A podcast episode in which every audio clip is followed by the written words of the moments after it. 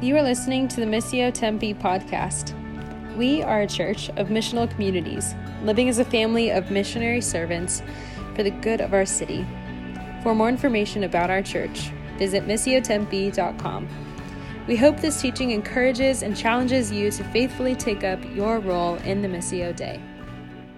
If you're with us this past week, we started a three week journey through the book of Exodus. And my challenge for you as we are going towards Easter, next week is Easter Sunday, exciting stuff, is to see the book of Exodus as a template for your liberation, for your freedom, for your deliverance from God Himself. That the Exodus story isn't just something that happened in the past, but we see all throughout Scripture as the dominant image of what God wants to do with you and me and with His entire creation.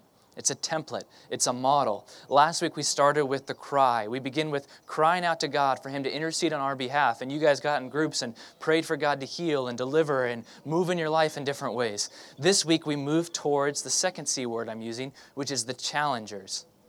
The challengers. It starts with a cry to God, but with this cry comes a resistance. There's challengers, there's other gods vying for our attention that seek to enslave and destroy us just like they did in the Exodus story. So if you have a Bible with you, would you open up to Exodus chapter 3, verses 1 through 20?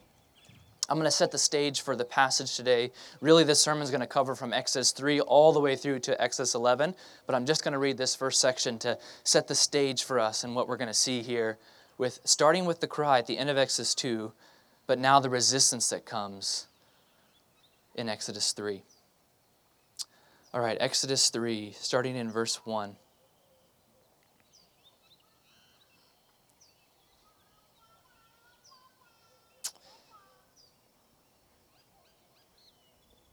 Says this Now Moses was tending the flock of Jethro, his father in law, the priest of Midian.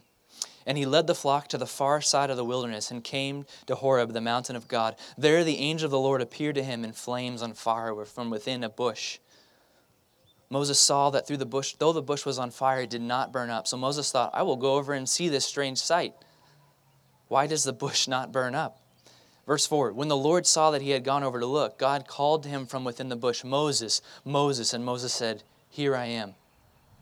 Verse 5 Do not come any closer, God said. Take off your sandals, for the place where you are standing is holy ground. Then he said, I am the God of your father, the God of Abraham, the God of Isaac, and the God of Jacob. At this, Moses hid his face because he was afraid to look at God the Lord said, I have indeed, remember chapter 2, verses 23 to 25, it's echoed here again. Verse 7, the Lord said, I have indeed seen the misery of my people in Egypt. I have heard them crying out because of their slave drivers. I am concerned about their suffering. He hears his people's cries and he's concerned. So I have come down to rescue them from the hand of the Egyptians and to bring them up out of the land into a good and spacious land, a land flowing with milk and honey the home of the Canaanites, Hittites, Amorites, Perizzites, Hivites, and Jebusites. And now the cry of the Israelites has reached me, and I have seen the way the Egyptians are oppressing them. So now go, I am sending you to Pharaoh to bring my people, the Israelites, out of Egypt. Verse 11. But Moses said to God, this is where Moses is hesitant, right? He was a, a fugitive murderer, wandering in the wilderness as a foreigner. And yet, God now is going to use him as the main mediator between God and his people to liberate them. But Moses said to God, Who am I that I should go to Pharaoh and bring the Israelites out of Egypt? And God said, I will be with you. Hear that echo from the Great Commission Lo, behold, I am with you to the very end of the age. This will be a sign to you that it is I who have sent you. When you have brought the people out of Egypt, you will worship God on this mountain. Verse 13 Moses said to God, Suppose I go to the Israelites and say to them, The God of your fathers has sent me to you, and they ask, What is his name? Then what, should I, what shall I tell them? God said to Moses, I am who I am. This is what you are to say to the Israelites I am has sent me to you. Verse 15, and God also said to Moses, Say to the Israelites, The Lord, the God of your fathers, the God of Abraham, Isaac, and Jacob, has sent me to you. This is my name forever, the name you shall call me from generation to generation. Notice here, as God gives his name, there's this level of intimacy with his people. He gives his name to Israel. Verse 16, Go and assemble the elders of Israel and say to them, The Lord, the God of your fathers, the God of Abraham, Isaac, and Jacob, appeared to me and said, I have watched over you and have seen what you have done, have done to you in Egypt. And I have promised to bring you out of your misery in Egypt in the land of the Canaanites, Hittites, Amorites, Perizzites, Hivites, and Jebusites, a land flowing with milk and honey. Look at verse 18. The elders of Israel will listen to you then you and the elders are to go to the king of Egypt and say to him, The Lord, the God of the Hebrews, has met with us. Let us take a three day journey into the wilderness to offer sacrifices to the Lord our God.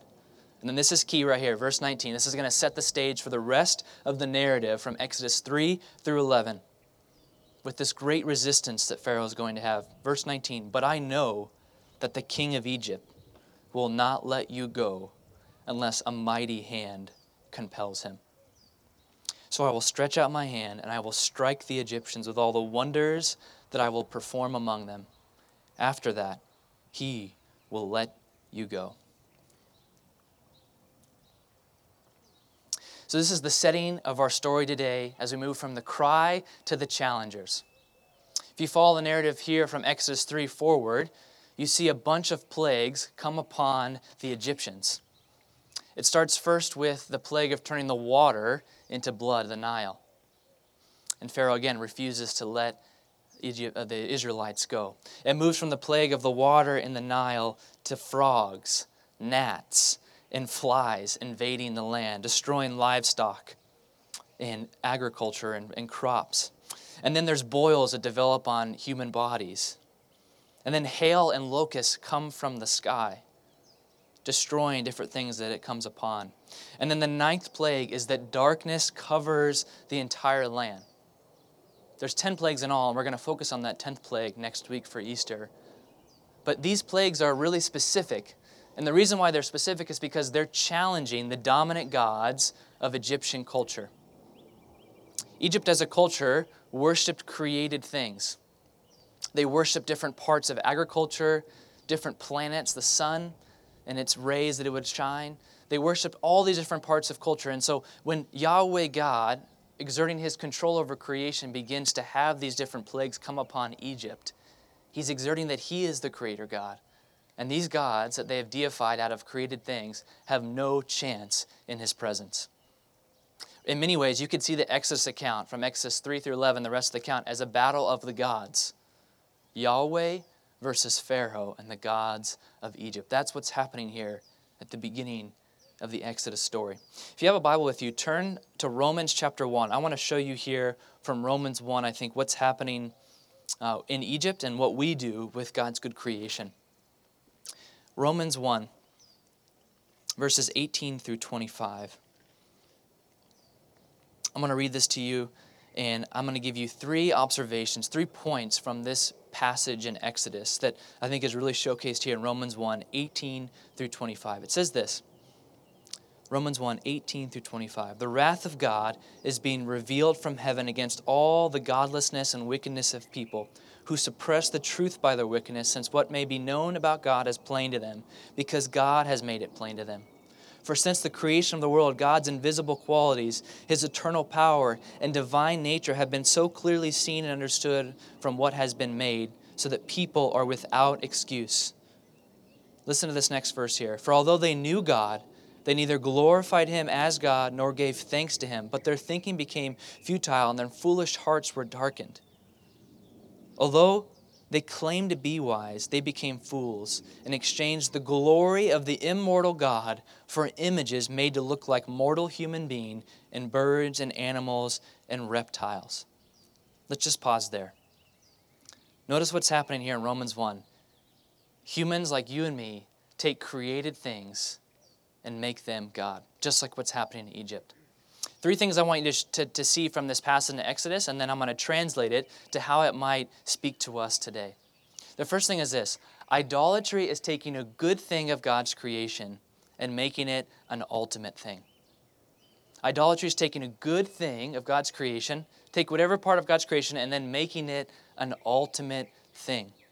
Here in the, in the story of the Exodus, Egypt had seen all of these good things of God's creation different parts of agriculture, the sun, the different things that they could make civilization out of, and they had made them ultimate things.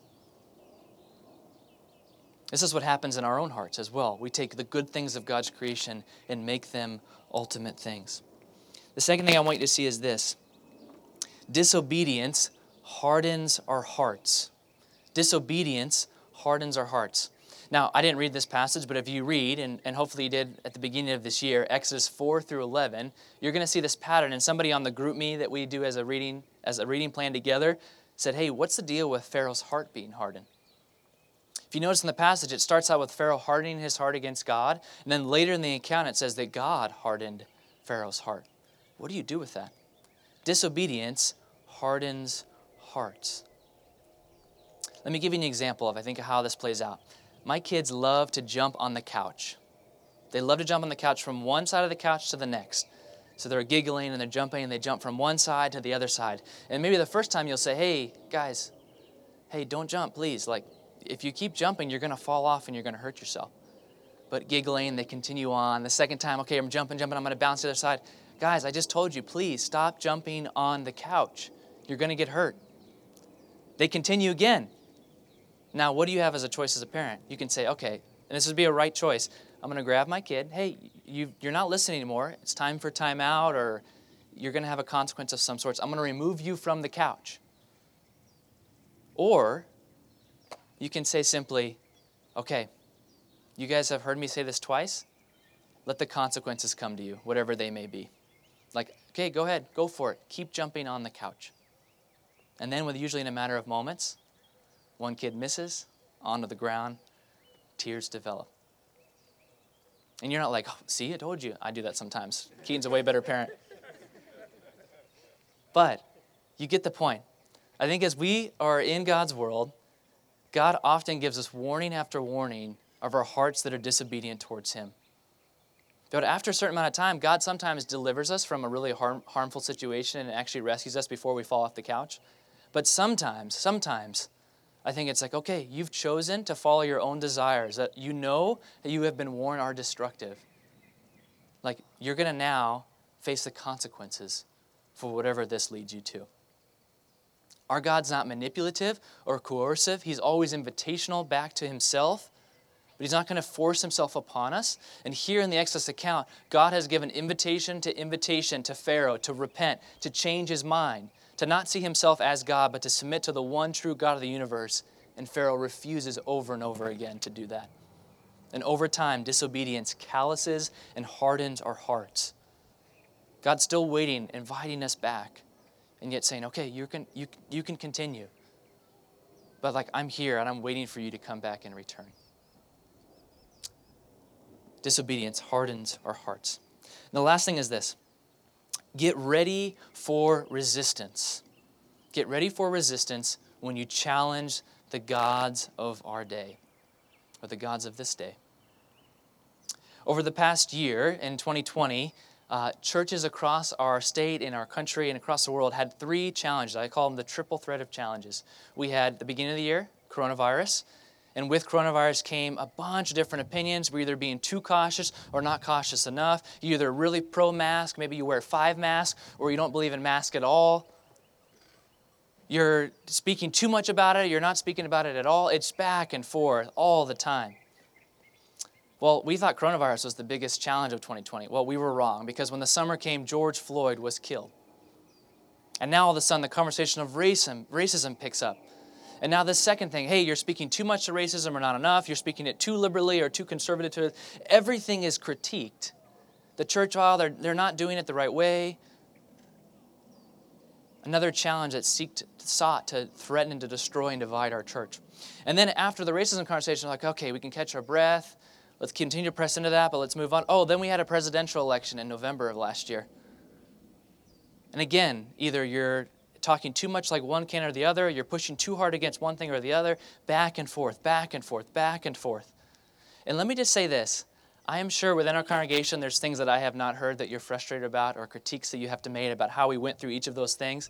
But I am just so thankful that as a congregation, we are still alive and we're still a church pressing in with one another into this new year in light of those three things that seriously sought to threaten, destroy, divide, and in a sense, capsize our church.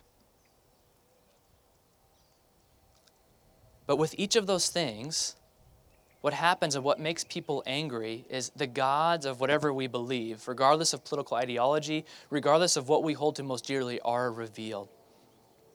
One of the things I've been trying to do over the last year is try to ca- recapture, in many ways, a biblical vision of justice. And so I spent a lot of time with Dr. King and his vision of nonviolence and, and reconciliation through the, the beginning of the civil rights movement. What's really interesting if you follow King's life, in the last year of his life, on April 4th, I think it's 1967, he began speaking against the war in Vietnam. And immediately his rating of approval, going from America's beloved to America's betrayer, went up all the way to 75%. When he died, 75% of Americans disapproved of Martin Luther King. Now, regardless of what you think of the Vietnam War, what King was doing was he was challenging the narrative that was being told. He was challenging some of the gods of our culture, and therefore he was met with resistance. He was met with resistance. Because the things we love the most, the things we serve the most, the things we orient our life around the most, when they're challenged in some way, we want to fight against it. Similar to what's happening here as the gods of Egypt are being challenged in the Exodus story. So here's my question for you. I want you to process with some people around you. What are the main gods of our culture today? So, in the Egyptian culture, God is, in a sense, challenging the main gods of that culture, the things that people oriented their life around. What about us? In our culture, what are the gods of our culture that, if we were to challenge or resist in some way, it would come with great consequence? All right, so turn to the people around you, and then we're going to talk together and I'm going to outline some gods that I see in our culture and how we might resist them. All right, turn to the people around you. What are the gods of our culture? What are the things that we worship? All right, if you could jump back with us, I'd love to hear just a couple of you share. You can just share briefly what, what's a God of our culture that you find maybe your own heart susceptible to, to worship, to make an ultimate thing, to make a good thing of God's creation an ultimate thing. What do you guys think? Yeah, Roth. Personal fulfillment, yes. Absolutely. What else? Yeah, David. Uh, independence. independence, yeah. Some form of like a like a freedom or like a hey nobody tells me what to do kind of thing. Yeah. Yeah, yeah. I'm gonna do it on my own. Yeah, awesome. I mean, not awesome, but you know what I mean. Anything else? individualism. So maybe even pairing with David, like some form of, hey, the individual is the center of the story. I'm the center of, of my world, and everything should bend to my wishes. Yeah. What else?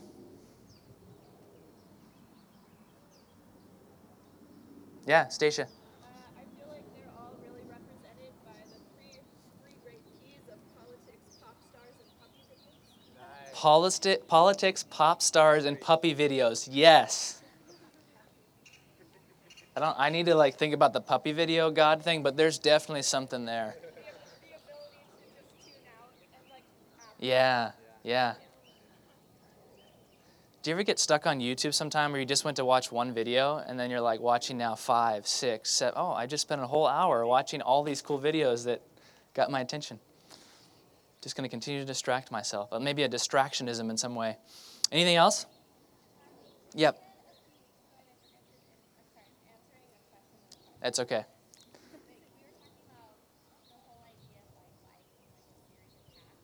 Yeah, life, yeah. Uh, technique? Technicism? Yeah. Uh huh. Yeah. Yeah. Absolutely. Yeah, we live in a technique culture where we're always on the on the the prowl in a sense for the best and greatest technique whether it's in something we do, whether it's in our work, whether it's in a diet, like we're looking for the technique that will solve our problems, our life's problems. Really good. You guys are onto it. Let me give you three gods of our culture that I think have a grip on our lives. And that if we're going to be a people that not only cry out to God for Him to intercede on our behalf, and He begins that work, these three gods are going to be challenged, have to be challenged in our own hearts for us to experience freedom, deliverance, and liberation. And with challenging any God comes resistance. We'll feel it in ourselves as well. Really, Lent is the season of trying to, to disarm the other gods vying for the attention of our heart. So let me give you three. And I'm going to give you each of these gods with a blessed rhythm. The blessed rhythms are bless, listen, eat, speak, and Sabbath. These different rhythms that help form us as God's people in God's story. I'm going to give you a blessed rhythm or two, to, in a sense, to combat and to create some resistance against one of these gods of our culture. So if you're taking notes, you can do that and write those down as well. So the first rhythm is this, or first God is this the God of consumerism. We talk about this one a lot, so I won't try to spend a ton of time on this, but I think it's really important because it's in many ways has pervaded all areas of human life. Consumerism is this it's orienting your life around goods and experiences to find meaning and soothing. Consumerism. Uh, in 2008 and then in 2020, two of the economic crisis of our time, 2008, uh, when the housing crisis happened, this was kind of ground zero here in Arizona for people losing their homes and people going under. And then in 2020, with COVID, how many people lost their jobs? Millions and millions of people who lost their jobs. And both times, you hear this phrase over and over again we need to stimulate the economy. We need to stimulate the economy. We need to stimulate the economy. We need to stimulate the economy. We need to find a way to get money into the hands of consumers so they can begin to stimulate the economy. Yes, pay for rent. Yes, get up on their mortgage. Yes, take care of their kids. All those things. Yes, good. But we also need money in the hands of the consumer so they'll buy things.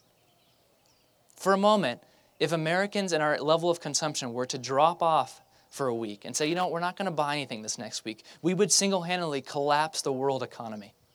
We would collapse it. Now, I'm not trying to make a, a, statement about our economic system or anything like that. I'm just trying to note for you and me that we are driven by the consumptions of goods and experiences for our meaning and for our soothing. It drives us. Amazon has made it so easy when I have any inkling of need or longing, within a matter of maybe 10 seconds, I can quickly pull out my Amazon Prime app I can find the item. It already lined it up that my credit card saved all there. All I need to do is just do one click.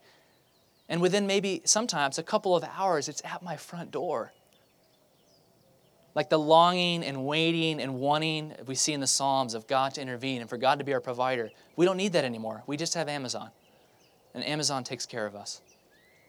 It's forming us in some way, it's shaping us to be and see the world through a consuming experience from our relationships to how we make decisions in life, has been shaped by this God. So if the God of consumerism seeks to enslave and destroy us, like what do we do in light of that? You can't just tomorrow decide you're not going to buy anything because you need stuff to live. Remember, idolatry gods are good things of God's creation that have been distorted by sin and made into an ultimate thing. So here are the two blessed rhythms this week. I want to challenge you to practice. It's the first one and the last one. The first one is this to bless. If you want to, in a sense, push against the, the, the God of consumerism, you need to develop a rhythm of resistance of blessing others, of being generous towards others, of using your resources and your time for the good of others, not for yourself. What would it look like this weekend? Maybe even the simplest of ways, like in the Starbucks line, paying for the coffee for the person behind you, sending a Venmo to somebody that you really love to go on a date or to have some money to buy a pair of shoes, whatever it is, uh, what would it look like to give your resources and time? To say, hey, I have time available. I'm going to help this person some way. I have this resource, this thing that other people need to use. I'm going to freely give it. I'm going to create a lifestyle that pushes against consumerism with the rhythm of blessing and being generous towards others. That's the first thing. How can you simply bless and upend the rhythm of life is about me and my consumer needs and desires? The second thing is this and maybe not, it won't seem this way at first, but the rhythm of Sabbath, that last blessed, rhythm. Walter Brueggemann, he wrote a really great book on Sabbath. He says this In our contemporary context of the rat race of anxiety. Brueggemann is like a genius with words. In our contemporary context of the rat race of anxiety, the celebration of Sabbath isn't an, is an act of both resistance and alternative. It is resistance because it is a visible insistence that our lives are not defined by the production and consumption of commodity goods. One day a week, if you chose to, work, to rest and not work, to turn the email off of your phone and delete it. One day a week, if you chose, hey, I can wait to purchase that thing on Amazon till tomorrow. One day a week, if you chose not to try to get ahead, but simply enjoy God and enjoy neighbor, it's an act of resistance to the God of consumerism that seeks to destroy and enslave us. To bless and to Sabbath. Here's the second God it's the God of deconstructionism deconstructionism. Big word, let me explain it. Uh, I've been reading a book lately called Cynical Theories, and it describes in this book three French philosophers who have shaped most of what postmodernism is today. One of the guys' name is Jacques Derrida, and he actually came up with this term deconstruction. And basically, these French philosophers rejected all sense of meta narrative, all sense of societal norms or traditions or history. We want to define it by individual preference and desire, and then put people in groups by preferences and desire, so then war against others. Whether you realize it or not, deconstructionism has pervaded all of our lives. All of our lives. All of us want to push against and have this deep longing and desiring us to push against anything that might constrain us in any way anything that might anchor us and that would maybe uh, have a delayed gratification for our happiness and fulfillment, that is, in a sense, in our culture, the enemy. Nothing prevents me from getting what I want. It's crazy. This thing, deconstructionism, has promised freedom and liberation, but it's created a pandemic of isolation and loneliness. I saw this stat recently one in four Americans one in four Americans say that they have nobody they can confide anything in. They have no close friends. Think about your neighborhood right now, on your street, wherever you live. Think about every fourth house being a house that nobody in that house, or a person in the house, has nobody they can confide in. They have no relationships that have any value or meaning. What was supposed to create freedom and liberation has created isolation and loneliness. So, if this God, deconstructionism, seeks to enslave and destroy us, how can we push, and in a sense, by the Spirit, resist it? I'm going to give you two more rhythms from the blessed rhythms. The first one is eat, and the second one is speak. Let me explain. Eat. In a culture where it's easier to just get on the Postmates app and order some food to be delivered to your house and turn on Netflix, it's an act of resistance to actually create and cultivate a meal to then go share it with others like at a missional, a missional community meal that we most of us celebrate every week. In a culture of deconstruction, reconstructing, putting together this meal for the good of your neighbor is an act of resistance. To eat with people. Maybe you don't realize this, but to eat with people regularly, that people don't do that in our culture. If one in four feel like they have nobody to confide in, there's a good chance a lot of people are experiencing a great deal of loneliness and separation and isolation. So eat. The second one is this speak. And let me flip it a little bit.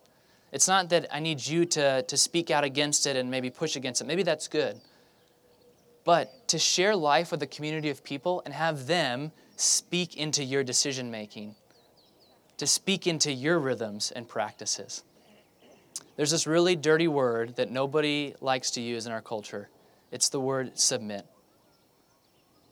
But if you want to be radical in our culture, in a culture of deconstructionism, the most radical thing you could do is to submit your life to a community of people that are following Jesus. To submit, to submit your decision making, the big decisions of your life, to a community of people that can speak into your desires and longings. To not just be swayed by your own desires and things that you want and your preferences, but to let other people lead you in that. Like that is an act of resistance in a culture that says, no, I'm going to choose my own thing and I'm not going to share with anybody else. Eating and speaking, in a sense, are acts of resistance against the God of deconstructionism. Okay, lastly, the last God. There's many other gods, but let me give you this last one. The last God would be the God of ethnocentrism. Ethnocentrism. Let me define it for you from the, from the dictionary belief in the inherent superiority of one's ethnic group or culture. Belief in the inherent superiority of one's ethnic group or culture. All of us live in Western culture, a culture that has a pervasive influence over all of the world. I don't know if you realize this or not, but Western culture in many ways, has saturated the rest of the world for, in a sense, what is the good life. Now, don't hear me, don't hear me wrong. Western culture, in many ways, was seasoned with Christianity and has brought an incredible amount of good to the world because of its salting with Christianity, because of its vision of human life and human dignity. But often in Western culture, with this, in a sense, superiority mindset, we have blind spots that we're unaware of that other cultures could actually speak into, that could showcase to us things that we've actually missed of what it looks like to have the good life. So, again, don't get stuck in this dualistic thinking where it's either all or nothing. Either Western culture is all bad or it's all good. But have a threefold vision of a creational good of culture. What's good about this culture? How has it been distorted by sin? And then, thirdly, how is Jesus redeeming this culture and restoring it? But like with every culture, every culture has blind spots. So here's my, here's my act of resistance. If you're going to try to disarm and destroy ethnocentrism that has a hold in our lives, the simple act of listening to somebody you disagree with, not for rebuttal, not to prove them wrong, but to simply listen as a learner, is an act of resistance against the God of ethnocentrism how our social media is set up, how our communities are formed, often is just an echo chamber of our own preferences and desires. But to say, no, I'm actually going to pursue this person that I know I disagree with, not to then rebut them or to then talk badly and slander them after I leave that coffee or lunch or that book I just read, but I'm going to listen as a learner is an act of resistance, knowing that there's something what this person is sharing that is a creational good that might be a blind spot of mine from my own cultural standing and status. Listen as one of those blessed rhythms. Bless, listen, eat, speak, Sabbath that are acts of resistance against the gods of our culture of consumerism, deconstructionism, and ethnocentrism. Here's what I want you to do turn to the people around you that you just turned before, and you're just gonna, this is gonna be really practical. Hey, think through those rhythms this week. How are you gonna actually practice those things? Who are you going to bless? Who are you going to listen to, or maybe some ideas you have there? Who are you to spend time with eating a meal and crafting something to share? Who are you to have speak into your life with maybe a big decision you have to make soon? And then lastly, how are you going to Sabbath this week? All right, turn to the people around you, and then we'll close all together. Ready, set, go. All right, at least you maybe had a chance, hopefully, to share with one person at least one of your rhythms this week. How you're going to bless, listen, eat, speak, and Sabbath. Let me close this today thinking about Jesus as he came today on Palm Sunday, riding not on a horse, but a donkey, into the greatest empire of his time, Rome. Coming in many ways to resist the empire worship and the culture that he was in, to provide an alternative way to experience the good life that comes through death and resurrection. Colossians 2 says that Jesus came to disarm the powers and principalities of our world, these different gods that, in a sense, seek to enslave and destroy us. To the God of consumerism, Jesus comes to us and says, Come to me, all who are weary and heavy laden, and I will give you rest. For my yoke is easy and my burden is light. To the God of deconstructionism, Jesus came not to be served, but to serve and give his life as a ransom for many. If anyone should not have to submit to a community of people, it was Jesus. And yet Jesus took the posture of a servant, born in the likeness of man, gave himself to death on a cross so that he might be resurrected and have the name above all names. God in Jesus has conquered deconstructionism. And lastly, with our ethnocentrism and our ideas and desires to, in a sense, exclude others from some sense of superiority, Jesus' table that we come celebrate every week is a place for all to belong. No matter what tribe, class, race, no matter what struggle you carry, no matter where you're at, His table is open every week. And Jesus invites us to this table to destroy the ethnocentrism that so easily fills our hearts, not for the sake of uniformity, but unity in the midst of diversity. That's what He does at His table. And so we come each week to this table to remember that in Jesus' death and resurrection, He has offered us forgiveness of sins. He has offered us to be reconciled to God so that we might come to Him and live a life of resistance against the dominant gods of our culture. So, would your first step of resistance in a moment be as we stand to come to this table as an act of resistance to the gods of our culture to say, No, I serve this one King. He's invited me, and I invite others to come with me. And then He has sent me back into the world to live a life that is an alternative to the dominant gods and stories of our day. So, would you please stand with me? I'm going to read from 1 Corinthians to prepare us for the table, and I'm going to have you recite with me, which is on your handout, that Christ has died, Christ has risen, and Christ will come again. Listen to these words from 1 Corinthians For I received from the Lord, which I also passed on to you the Lord Jesus, on the night he was betrayed, took bread, and when he had given thanks, he broke it and said, This is my body, which is for you. Do this in remembrance of me. In the same way, after supper, he took the cup, saying, This cup is the new covenant in my blood. Do this whenever you drink it, in remembrance of me. For whenever you eat this bread and drink this cup, you proclaim the Lord's death until he comes. Altogether, let's say this confession of faith, this mystery of our faith. Say it with me Christ has died, Christ has risen, and Christ will come again. Come to the table, the gifts of God for the people of God.